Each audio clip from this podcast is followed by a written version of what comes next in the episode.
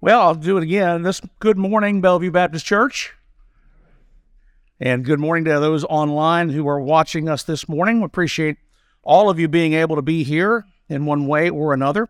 That ink pen will not stay there. It just keeps rolling sideways. That's going to distract me like crazy. There we go. I fixed it. Well, this morning, I hope to uh, talk to you about one word, and that one word is simplicity. We're going to use this this term throughout the message this morning, um, and I hope to before we get too far into things, just to bring a couple of examples forth that maybe will I don't know get us a, in the right frame of mind to think about what simplicity really is.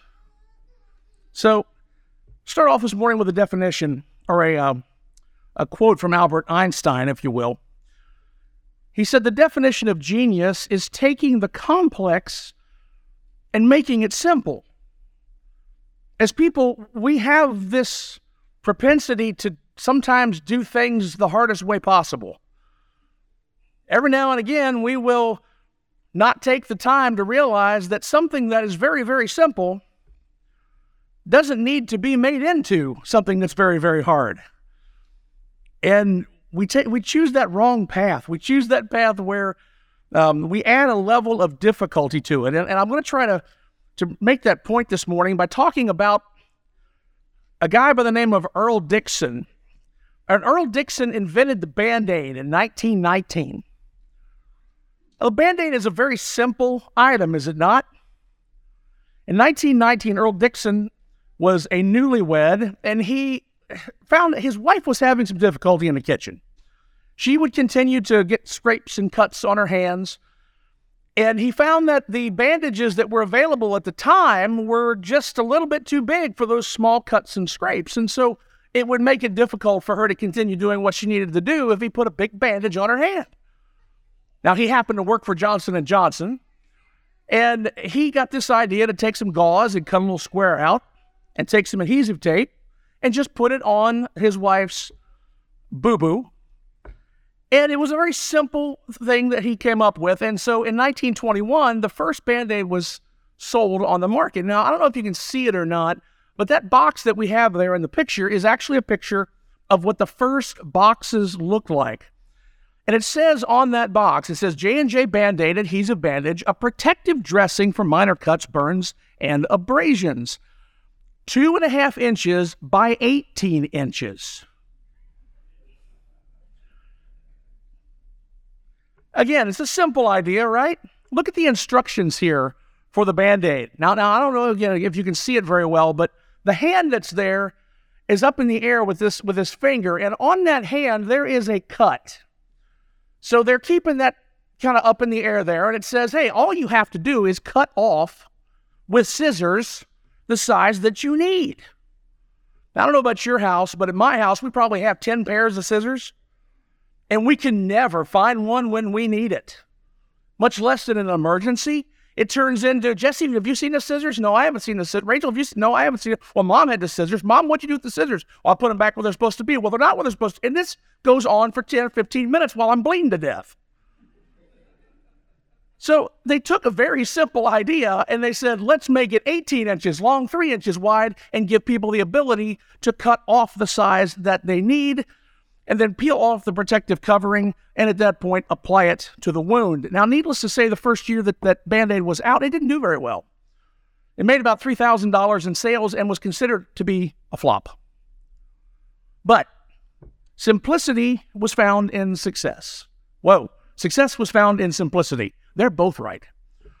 Go to the next slide. You'll see, and I probably could have chosen a better picture of Band-Aid box for this. Um, what was it Jesse said that one that, that, that looks like you give you tetanus just opening it? Um, Band-Aid became a more simple idea and a simple concept.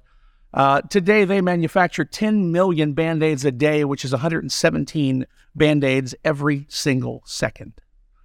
So it's a success, but it, it's simplicity that oftentimes is overlooked that brought it to success. When we communicate with people as well, it's, it's important for us to sometimes communicate in a very simple manner. I want to give you one example of communicating in a very simple manner. Kroger knows how to do it. When you see that, you automatically know it's a good deal. When you see woohoo, it's time to go running.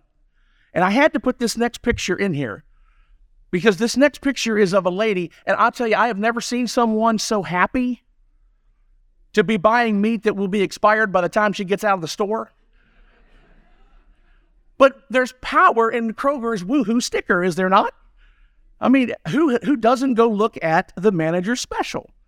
It's simplicity in communication, and it's simplicity in the whole concept of how we're going to let you know what we want you to know.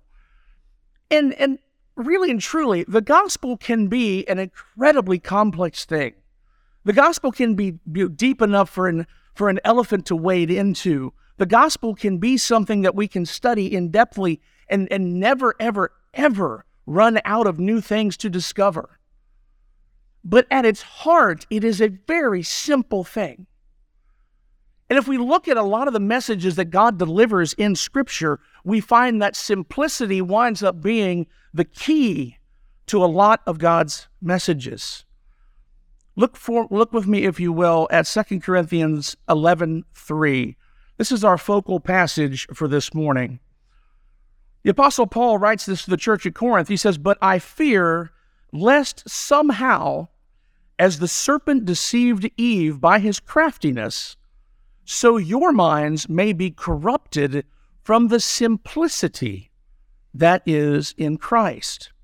Paul was concerned that the members of the church at Corinth would be led astray from the gospel, that they would be led astray by those who were bringing them other messages besides the gospel message that he had brought, that they would begin to put focus on things that were more important in their eyes than just Christ crucified, and that Jesus is enough.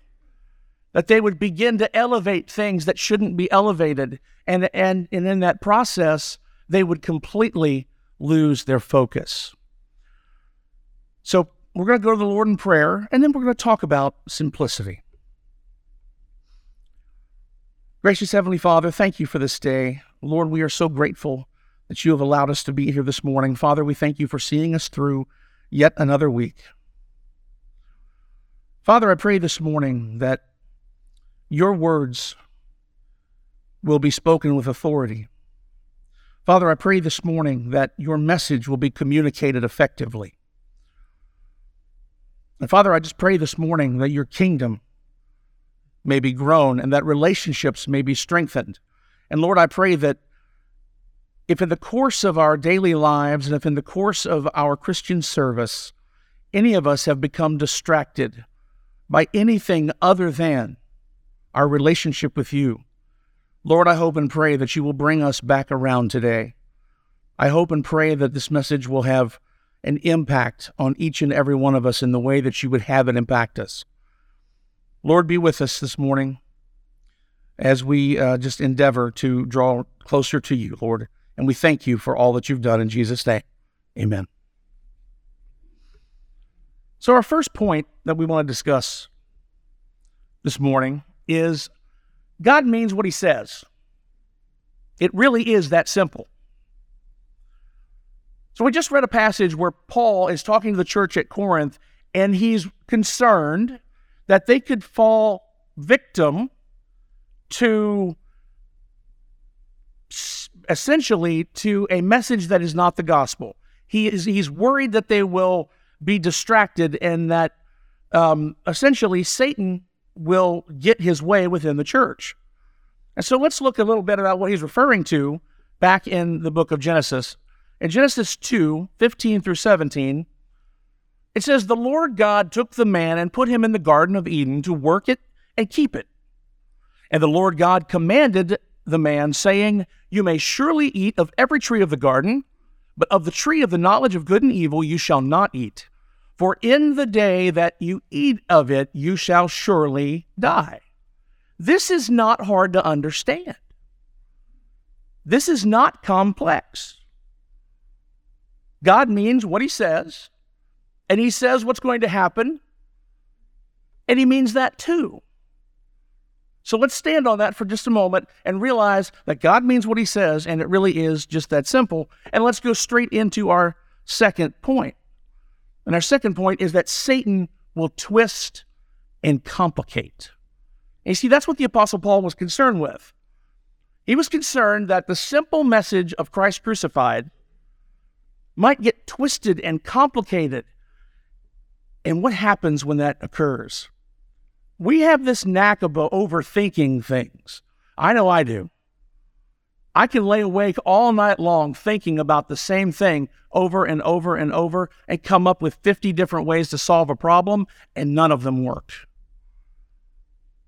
I can get myself wrapped up sometimes in my own head to where my family will talk to me and I don't hear a word that they're saying. And the Apostle Paul is, is warning the church at Corinth on that. So let's look at what Satan did back in the book of Genesis when he spoke to Eve. Starting in verse 3, it tells us, He said to the woman, Did God actually say, You shall not eat of any tree in the garden? And the woman said to the serpent, We may eat of the fruit of the trees in the garden, but God said, You shall not eat of the fruit of the tree that is in the midst of the garden, neither shall you touch it, lest you die. Eve understood. She knew the message. It was communicated. She understood what God said was going to happen. She understood what God said you should not do. It was clear because she told the serpent, This is what God said. So there's no doubt that she understood. But she allowed herself to be influenced by the things that the serpent had to say to her, causing her to question, causing her to make it way more complicated. Look at verse 4. But the serpent said to the woman, You will not surely die. For God knows that when you eat of it, your eyes will be opened and you will be like God, knowing good and evil. You see, when Eve started to ponder the questions, when Eve started to allow the serpent to make it more complicated than it really is, at that point, the door was opened. And we all know what happened moving forward from that point on. Satan will twist and will complicate. Let's go back to the church in Corinth and look at what was happening here again. The church at Corinth was listening to what the ESV calls super apostles. They were really false apostles. And as we said before, these apostles were coming in and they were telling the church at Corinth that Christ was not enough. They were elevating things like what miracles can you perform? They were elevating things like what's your gift to the Spirit? Is your gift better than this person's gift? And so the focus starts to be on the individual and what the individual can do and not on what Christ has done. And so Satan loves to twist. So they were adding to the gospel, putting emphasis on signs and wonders, lifting individual achievements above understanding the true gospel. Look with me at uh, 2 Corinthians 11, 13 through 15, and see how Paul describes these people. In verse 13, he says, For such men are false apostles, deceitful workmen disguising themselves as apostles of Christ. And no wonder, for even Satan disguises himself as an angel of light.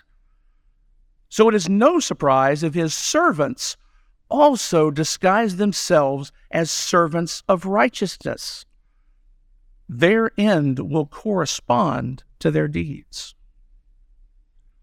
See, the Apostle Paul said, These men who are talking to you, these men who have come here to deliver a message to you, they are servants of Satan.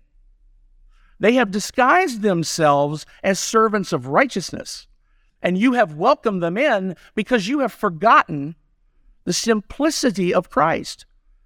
You have forgotten the simplicity of the gospel message, and you've allowed them to complicate things, and it's pulling you away from what should be at the center of everything. Which brings us to our third point guard your relationship with Christ. Now, you may ask, what does that have to do with simplicity? It has everything. Because at the root of the gospel, at the core of the simplicity of Christ, is our relationship with Him. If we and the folks at Corinth were spending more time on developing their individual relationships and not worrying about these additional things that were brought in, not worrying about the distractions, not looking for ways to edify themselves, not looking for ways to be distracted. But if they were focusing on the simplicity of a relationship with Jesus, it would have changed everything. Christianity is simply about a relationship. He is enough. Don't get so involved in the things about Christ that we fail to live in a relationship with Christ. See, there's a warning there, a warning that says that distractions, a warning that says that that things that we don't even see coming, things that we would consider to be good things, can distract us from the simplicity of our relationship in Christ. And so, our fourth point in our limited time this morning is what's most important? Is it still most important? It's a question to ask ourselves. If you want to keep things simple, simply ask this question Have I allowed my life, my stress, my pride, my service, my job, my church, my fill in the blank, any of those things to cause me to lose focus on the simplicity of Christ and my relationship with Him? He is enough. End of story. Once we take our eyes off Christ, what do we do? What happened to Peter? We find ourselves sinking. We find ourselves sinking in the confusion. We find ourselves sinking in the questions. Listen, we can get so deeply involved in things like Christian service that we start to worry more about what people are thinking of us and our efforts. And are we looking good enough to others that we forget that our Christian service is about our relationship with Christ. There's a number of things that could jump up and surprise you that are all brought forth by Satan to cause us to go astray and lose that picture of simplicity. There's even simplicity in basic gospel message, in basic salvation. We're going to watch a video here in a couple of minutes after we go over the, the main points. So let's do that, the main points here. Point one God means what he says, and it is that simple. Satan will twist and complicate. Remember James 4 7, right? Re- resist the devil and he will flee from you. How simple is that? Resist the devil and he will flee from you. Point three guard your relationship with Christ. And point four, ask yourself is what's most important still most important? It's a periodic checkup. When you're in the midst of, of Christian service, when you're in the midst of your daily routine, when you're in the midst of working, whatever it is that you do, ask yourself is what's most important still most important? I was sharing with a Sunday school class this morning and also did on Wednesday night that that I was guilty and still can be guilty of compartmentalizing my life of saying no.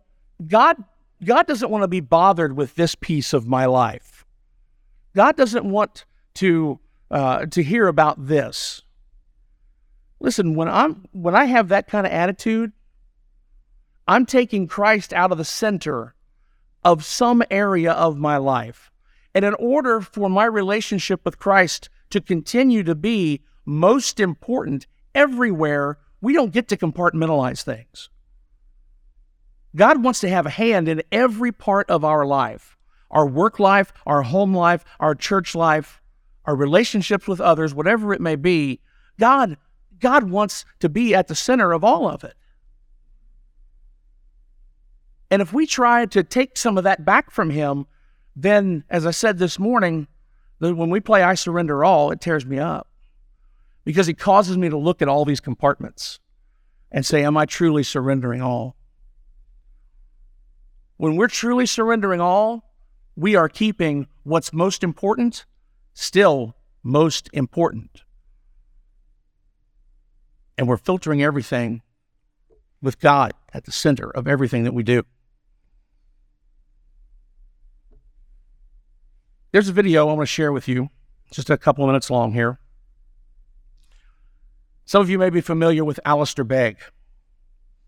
Um, this is a a uh, part of a sermon he gave, and I thought it was appropriate to do, to share this morning because it it gives us the most simple picture of salvation. Even preachers are guilty of complicating salvation.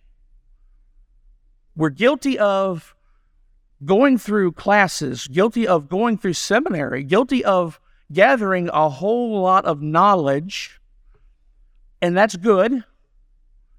But what isn't good is when we use that knowledge in a way that complicates things for those that we're called to witness to, for those that we're called to shepherd, for those that we're called to, to, to lead to Christ. And it's an easy thing to do. And this video really boils it down, I think.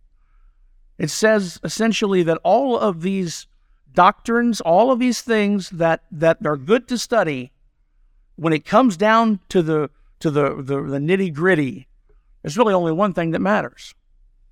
Josh, could you show that video, please?